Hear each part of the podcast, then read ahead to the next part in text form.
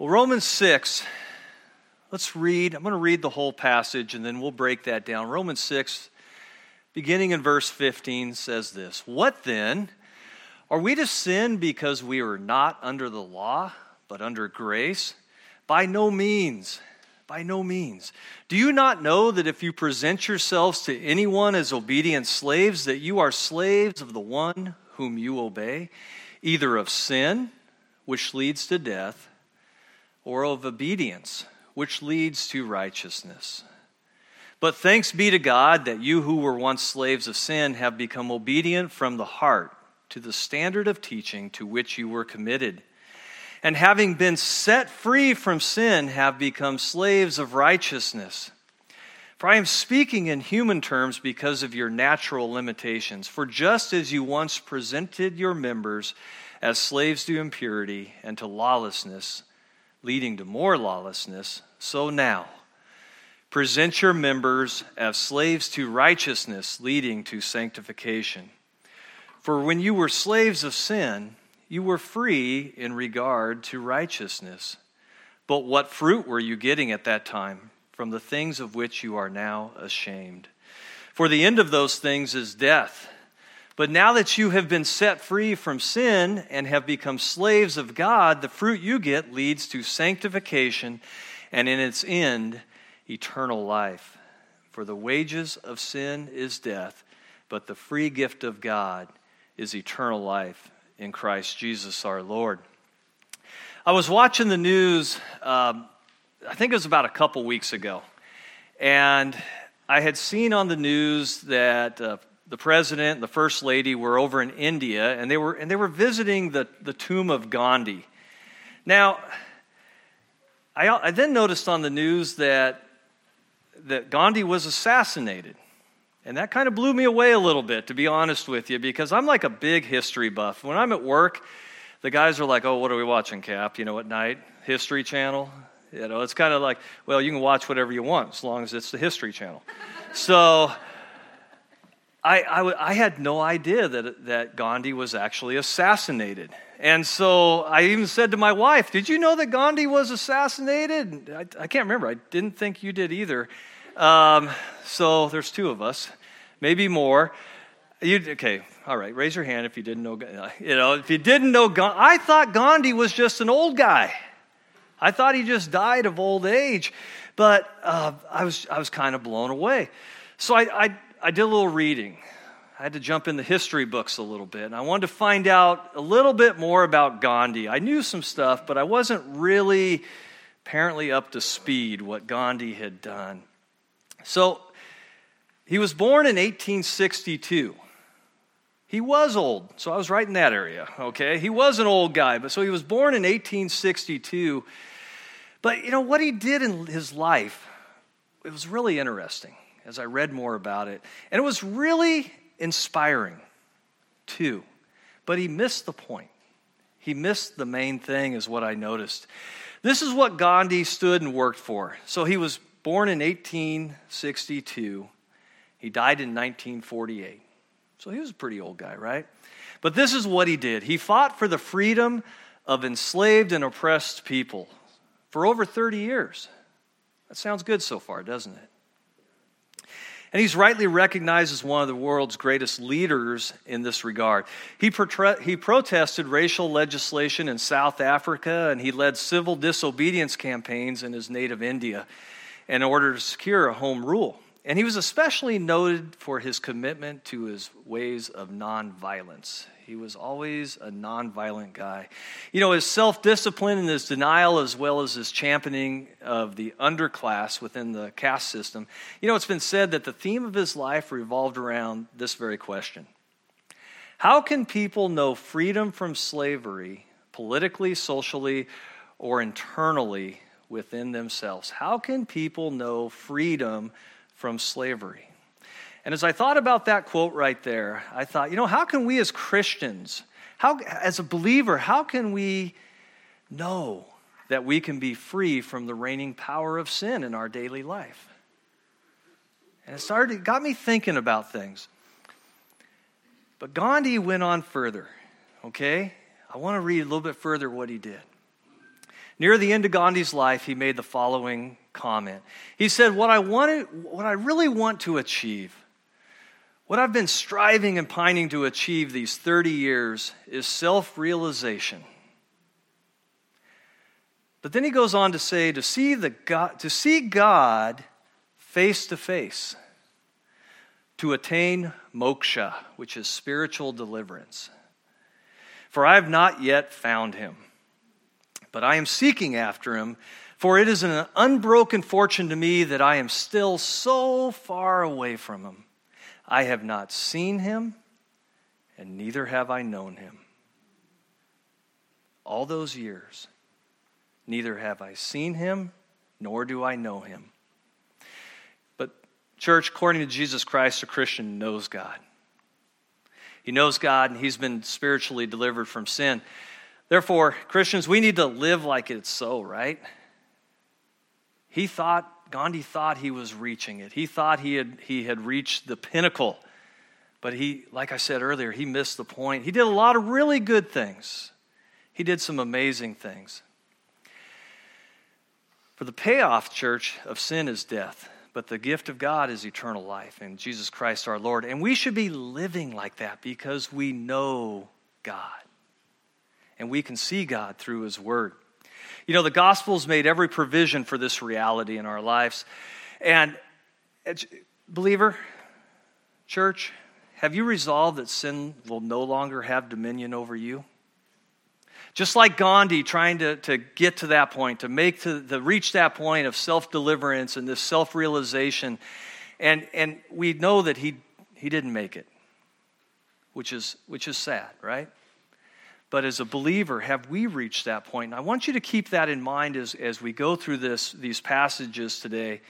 You know, in what Paul's saying throughout this, uh, this chapter six is to have a proper understanding of grace is what's important. And the fact that Christians are no longer under the law. It should lead to a freedom from sin and enslavement to enslavement to obedience. And that's what Paul's talking about here. So let's dig into this. The first thing we see, if you have your outline, if you take notes, is we see that we have a problem here. And this is what Paul is addressing. So we're going to have a problem and a fix today. So verse 15 says this What then, question, are we to sin because we are not under the law, but under grace? By no means is what Paul says. Paul's asking a rhetorical question here. And he's actually, it's the second time he asks a question. If you, if you can easily look back at, at chapter 6, verse 1, there's another rhetorical question there. And, and basically, he's asking if the, they're talking about should we sin more so that grace could abound more? So if I keep sinning more, will I get more grace? Okay, that's, that's what Paul's dealing with there. And, and both times Paul answers this question. What's he say at the end? By no means. No, is what Paul's saying. You see, church, grace does not give us the freedom to do whatever we want. We can't just go out and, oh, well, God's so graceful and merciful, and just continue to just sin and just sin more and more. That's not what they're talking about here. It doesn't, it, you know, grace does not give us the freedom to live life without restrictions. This life is not a free for all because of the greatness of God's grace. Let me give you an example. Okay, as a child, when I was a, when I was a kid, and my kids know this, okay? They know this too. And you know this because you were a child, right? You knew what your parents expected from you. You knew exactly what was right and wrong. And you knew when you did wrong and when you did right. Right? You guys knew that. And I, I knew every expectation at a very young age. And the problem that I had was I was born with this sin problem. That was my problem. I knew right from wrong, and sometimes I chose right, sometimes I chose wrong. You see, my sin was appealing to me, even as a young child, and, and I desired it. And the reality is, is I didn't need to sin more to gain forgiveness and grace from my parents. I didn't need to go, well, I'm going to test them here, so I'm going to sin and do more wrong things so that my parents could forgive me more or they could show more grace upon me. No, I got more spankings and I got more timeouts and I got more times grounded, is what happens. There was consequence to that. So it, it would be like, well, I'm just going to be a bad kid so that my parents will love me more, so that my parents will buy me bigger Christmas gifts or something. I mean, it's almost the same mindset. It doesn't work that way. Let's look on in verse 16. So Paul's already said, should we sin more to receive more grace? No. And then he says, Do you not know that if you present yourselves to as anyone as obedient slaves, that you are slaves of the one whom you obey? Either of sin, which leads to death, or obedience, which leads to righteousness. But thanks be to God that you who were once slaves of sin have become obedient from the heart to the standard of teaching to which you were committed. See, in verse 16 here, Paul gives an, what's called an axiom. Okay, and I had to look up this word a little bit further. I started as I was studying it. And here's what an axiom is it's a general truth that is so evident that it needs no further explanation. So I could leave it with that, but I'm going to give you a further explanation. Okay, sorry. Because that's what Paul does throughout chapter 6. He continues to, to re say the same things over and over. And what the axiom is here is do you not know? Do you not know? And, and it's almost like, well, haven't you heard? Don't you know this? Is what Paul's saying here. It should be so obvious, but he has to say it. He's had to say twice in chapter 6 by no means should we sin more to receive more grace. So he changes it here. Do you not know? So we kind of have to ask ourselves, what do we not know what here? Well, it's right here in, in these two verses. He's making a very distinctive comparison. Paul's basically saying you're going to be a slave to either one of two masters. Do you not know that you're going to be a slave to one of two things? You're either going to be a slave to sin or you're going to be a slave to obedience to a holy God. And we see uh, the evidence of this further in verse 16 when he says, Do you not know that if you present yourselves to anyone as obedient slaves, you are slaves of the one whom you obey? Either of sin, which leads to death, or of obedience, which leads to righteousness. See, church, we have a choice here. In the very beginning of that verse, we see the phrase, present yourselves. And this phrase, present yourselves, is really, it's a willing obedience. And this is where free will comes in. Okay, I have a lot of people ask me, Scott, I know you've had a lot of people, well, where does free will fall, right? How, as a believer, do I have free will? You have a free will right here. You have a free will in this comparison. I have, I can either present myself as slaves to sin or slaves to right, obedience in God. That's where free will comes in. It's all about obedience. So here's, here's the rough part, guys. As an unbeliever, you can only be a slave to sin. If you've never put your faith and trust in Jesus, you're only a slave to sin. And that's sad. But there's hope, church. I don't want to be all negative here. Okay, there's actually hope continuing on in verse 17. It says in verse 17, But thanks be to God that you, who were once slaves of sin, have become obedient from the heart to the standard of teaching to which you were committed. And having been set free, free from sin, have become slaves of righteousness. Here, Paul now begins to he basically starts to apply the principles of which he started that a person's either a slave to sin and Satan or a slave to righteousness and God. Now, like I said just a little bit ago, Paul's going to be pretty repetitive. And I think, believers, is this not true that we need to hear it over and over oftentimes? I need to hear it. I need to hear it so often. But he's, he's, he's getting pretty repetitive here. And, and I think we need to be reminded regularly of our position in Christ as a believer. But verse 17, the hope comes from this. There should, this should be a cry, the very first part. But thanks be to God. Thanks be to God, because If we try to fix this on our own, it's never going to work. It's only through God that we could no longer be slaves to sin. We're only in this position because of what God did for us. The fact that He sent His Son to die on the cross for our sins, that He sent His Son to die on the cross for the things that we deserved, the things that we did wrong. Jesus didn't do anything wrong. And the fact that we can have a hope in salvation and freedom from sin that so enslaved us.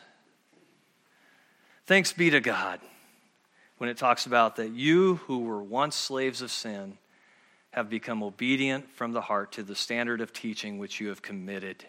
And having been set free from sin, have become slaves of righteousness. I love what was read this morning, you know, the, that we were free from it because of what God did. And yet we still struggle, right, church? We still struggle. You know, our thanks for the salvation that he talks about here, that we might have hope of salvation and freedom from sin. Our thanks for salvation should always be to God alone. It's nothing we do, it's nothing we've done, it's, to, it's for what God's done. And, and it's God alone who gives us the victory through our Lord Jesus Christ. And we see up there also where it talked about uh, having be, becoming obedient from the heart to the standard of teaching to which you're committed. What Paul's talking about there, the, the things that you have learned, the things that you have read, the things that you have memorized, I think it's so important, church. Think about this verse Thy word have I hidden in my heart that I might not against thee. Yeah. Think about that. The importance of memorizing scripture so that it comes back and reminds us that when we're confronted with sin and the choice that we have, are we either going to be a slave of sin or a slave to righteousness? That it's important that we understand the teaching, that we understand that we get in God's Word, that we memorize it, so that that will help us to remember of what we're supposed to do. It also talks about the obedience from the heart in verse 17. Righteousness is not an outward expression or, or looking merely righteous. Okay? And too often, you know, we see people that are just like, well, we, we appear to be, we use the right Christian words, right? We appear to be righteous. We appear to act like we're a good person, like a good Christian. But really, the, the, what happens is inside of us, we have this battle raging, and, and, and we're warring within ourselves, is what's oftentimes happening. But righteousness is not an outward expression. Really, it's, it's, it's an inward working of God, is what's happening in our hearts. In fact, our hearts are completely transformed, completely changed when we put our faith and trust in Jesus. Our hearts take on a radical transformation that changes both the way we think and the way we act. We now have the ability to no longer to continue in sin. Look again at verse 18 having been and now having been set free from sin have become slaves of righteousness. You see church sin's a problem for both the believer and the unbeliever. In fact in uh, chapter 7 of romans paul writes this and it's it fits so perfectly with i know how i feel in life and i'm sure how you feel in life. You guys struggle with sin? Isn't it maddening? Isn't it frustrating you know, as you go through this. But in verse uh, in chapter 7, Paul writes this, verse 15, "For I do not understand my own actions." He goes on to say, "For I do I do not do what I want, but I do the very thing I hate." Continuing on in verse 18 of chapter 7 says, For I know that nothing good dwells in me, that is, in my flesh. For I have the desire to do what is right, but not the ability to carry it out. You know, the only way we can carry it out, church, is to remain in obedience to what God's called us to do. We're never going to reach perfection in this lifetime, it never will happen. When I take my last breath, that's when I'll reach perfection. That's when my process of sanctification is over. Praise be to God. Amen. Now, don't say amen about dying for me, okay? But, you know, praise be to God for my last breath, right? because then we'll be made perfect. And it's so it's so difficult during this. You know, I hope that for myself and for you, church, that our desire through God's process of sanctification is that we're desiring to sin less and less.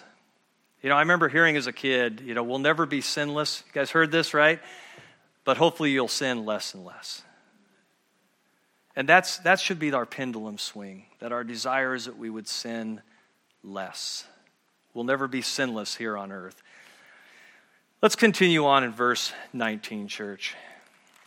And here we see the fix, okay? So everything we've, you know, as you're sitting there and you're, you're hearing that's like, oh, yeah, I struggle with this sin and I struggle in here and I, I fight this and I continually fight this. How do we get out of this? Well, we start to see what the fix is here in verse 19. Verse 19 says, I'm speaking in human terms. That's really good because that's us. I'm speaking at your level, is what he's saying. I'm speaking in human terms terms because of your natural limitations. Some translations may say because of the weakness of your flesh. Okay? For just as you once presented your members as slaves to impurity and to lawlessness, leading to more lawlessness, so now present your members as slaves to righteousness, leading to sanctification. So far, church, you, you, might be sitting there thinking, like, well, okay, if I'm no longer a slave to sin, why am I still sinning? Why am I still sinning if I'm free from sin? And here we see the fix. See, Paul understands that we struggle with sin because of our natural limitations and the weakness of our flesh. Paul himself in chapter 7 talks about his weakness and his sin and his continual struggles that he had with it. The fact that he hated it is what he said. But Paul reminds us here catch the tense, okay? For just as you once presented, we see presented again, it's a choice. For just as you once presented your members as slaves to impurity and lawlessness, leading to more lawlessness. Paul uses two terms here impurity and lawlessness. Now, this one actually refers to both the inward and outward sin.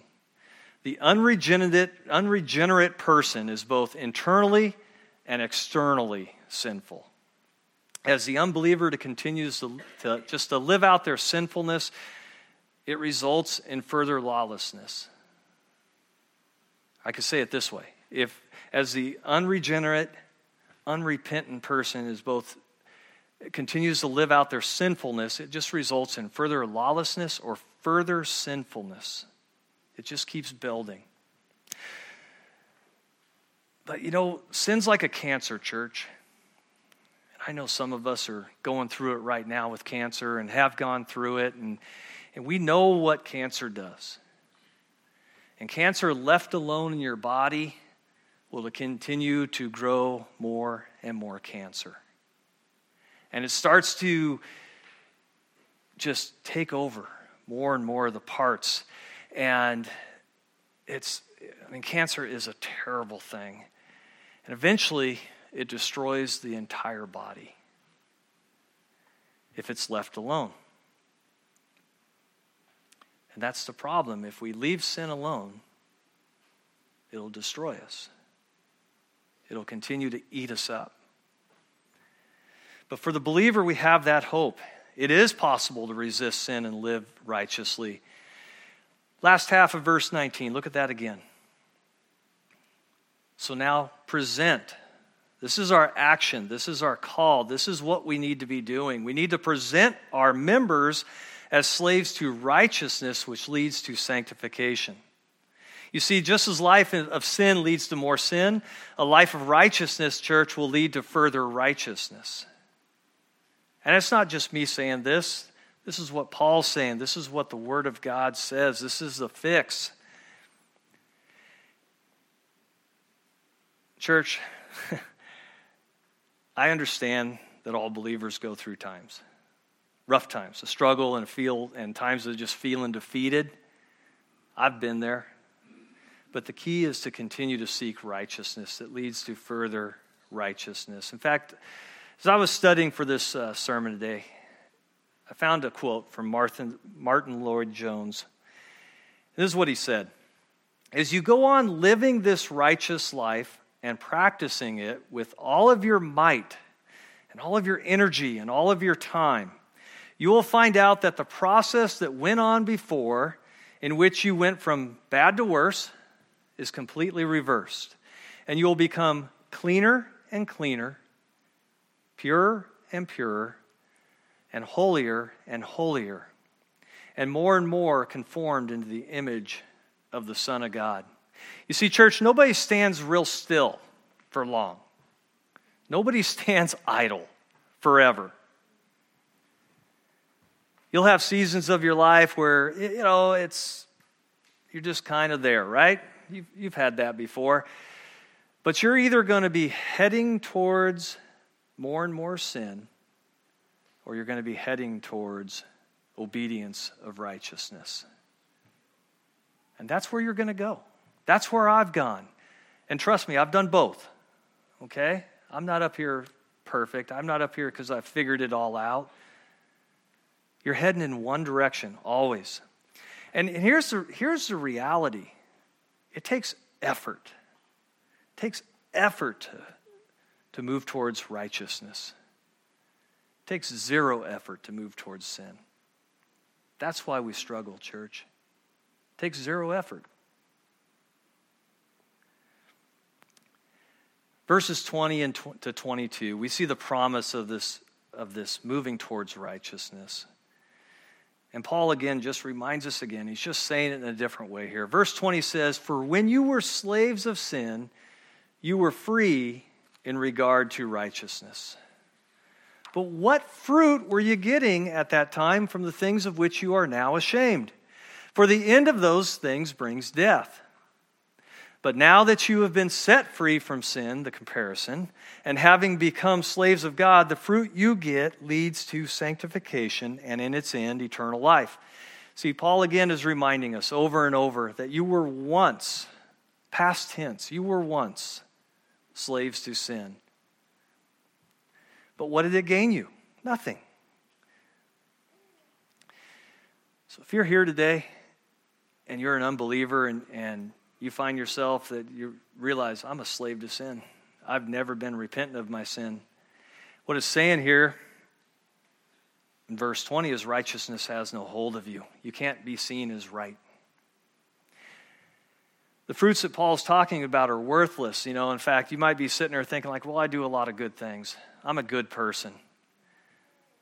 But the reality is, is good is not good enough. You can be the greatest giver to charity and helping out people, but that's great, but it's not good enough. Now, the fruit that uh, Paul talks about later, those are the ones that have been set free from sin in verse 22 and have become slaves of God. That fruit leads to sanctification and its end, eternal life. In fact, Paul talks about his own good works prior to being saved in, in uh, Philippians 3 8. He talks about it as being rubbish or dung. Dung. That's a good way to describe your good works. What'd you do today? I made dung. you know, I mean, think about that. That's how, that's how lowly, that's how, that's how below the standard Paul set this. But there's hope again, church. Now that you've been set free from sin and have become slaves of God, the fruit you get leads to sanctification and its, and its end, eternal life, eternal life with the holy God. But in conclusion, church, Paul summarizes it all right here in verse 23. It, it just ends perfectly here. It says this For the wages, and you guys know this verse, for the wages of sin is death, but the free gift of God is eternal life in Christ Jesus the Lord our Lord. See, a life lived in unrepentant sin leads to death. And not only death from what we think of as, our life here on earth, it's not, this is, a, this is an eternal death separated from God, what he's saying here. The wages of sin is death. Doesn't mean that you're just merely dead. It means you will spend eternity away from God in hell. But God's free gift of salvation that Paul's talking about here is given to those who believe, who put their faith and trust in Jesus Christ. And what's the results? This free gift is eternal life in Christ, with Christ, through Christ in heaven. So if you're here today and, and you, you're sitting there saying to yourself, I don't know if I've ever put my faith and trust. I've never even realized that I was that bad of a sinner, that I've never confessed my sin to God. I've never actually lived a righteous life, come to think of it. Today can begin a whole new life in Christ for you today. And if you're here today and, you, and you've never done that, I want you to come see me after, after service today. You can come see Pastor Scott, myself. We'd love to talk to you further. But also, in just a minute, guys, we're getting ready to, uh, to end our sermon. We're going to take communion. We're going to take some time to reflect. And if you're here in, in, as a believer and you're just like, man, I am stuck in sin. I know I'm a believer, but I'm a slave to name it. God calls us to be a slave to righteousness. Scott and I were meeting beforehand with the worship team, and Scott prayed a, a simple prayer that we would hear the word of God today. And he didn't just stop there. That we not only hear the word of God, that it would change and transform our lives. And that's what the word of God does. So if you're here today as a believer and you just continue to struggle with it, don't sit there and think you're the only person struggling with sin. Because you're not. We all struggle with, skin, with sin. Paul struggled with, with, with sin continuously. He hated it, actually. So if you're here today, don't, don't leave without getting this right. We see the fix. We know what our problem is. We see the fix. The fix is to desire righteousness, to repent from our sins, to get our eyes focused back on a holy God, a God who saved us, who loved us so much to send his son to die for us, to cover our sins. Let's pray. Heavenly Father, Lord, I am grateful that, Lord, you saw fit to cover our sins. So, Father, that you saw fit that to, uh, to send your Son to die on the cross, Lord, that, that you could see us as holy and righteous. And Father, I am so thankful that, that Lord, you have given us the ability, Lord, we don't fully always understand why you left us with the ability to sin, but Father, we know it's in your perfect plan because it's your perfect plan of salvation and redemption and through the process of sanctification, Lord. Father, we thank you that you loved us so much to call us your sons and your daughters, Lord. Father, I pray that if there's anybody here today that doesn't know you, that today, Father, would be a day of salvation that they would understand their need for you, Lord, that, Father, they would, they would confess their sins, Lord, and, Father, put their faith and trust in you, Lord. Father, I also pray for those who are here that might be struggling in, in, in various sins, Lord, that, that, Father, you would just cause them to take a good look, Lord. And Father, to, to confess their sins also, Lord, to you, a holy God, ready and willing to hear. Father, but more importantly, to forgive. Lord, I thank you for your perfectness, Lord. I thank you for your perfect forgiveness, for your perfect mercy, and for your perfect grace, Lord. Help us, Lord, that we would become more and more like you. In Jesus' name, amen. As we hand out the communion,